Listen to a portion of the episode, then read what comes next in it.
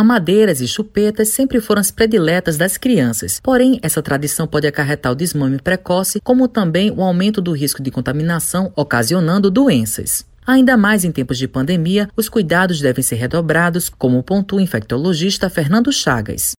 Então, orientações quanto aos cuidados em relação às crianças, ah, principalmente ao hábito que a criança tem de levar a mão à boca, é de suma importância, já que uma das formas de transmissão do vírus é pelo contato. Ao falar, tossir, espirrar, a pessoa lança gotículas contendo o vírus que pode contaminar o ambiente. E a criança, ao colocar a mão ali, pode levar o vírus à boca, quando for, por algum motivo, morder ou coçar a boca, os olhos ou o nariz. Então, é importante essa orientação. Sempre a mãe ter o cuidado de higienizar as mãos mãos da criança sempre que ela tocar na superfície ou no chão. Outra coisa, evitar o uso de chupetas, o uso de objetos que a criança leve à boca. Ou se esses objetos estiver com a criança, que eles sejam higienizados antes de ser entregue ao bebezinho ou à criancinha, para que ela não leve o objeto contendo vírus ou qualquer microorganismo e possa realmente desenvolver a doença.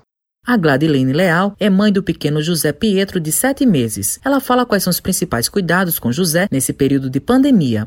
Bom, assim, a princípio, o principal cuidado é com a higiene, né? Tudo bem higienizado, álcool em gel sempre. Quer dizer, a gente usa, né, em casa, álcool em gel, os adultos. Não deixa é, vir visitas em casa, apesar de todo mundo querer, né? Principalmente assim, quando estava bem recém-nascido, todos os familiares queriam visitar, mas a gente restringiu um pouco por conta da pandemia. Além da ameaça de contaminação, o hábito do uso da chupeta e da mamadeira pode ocasionar outros problemas, como relata o pediatra e presidente da Sociedade Paraibana de Pediatria, Leonardo Cabral.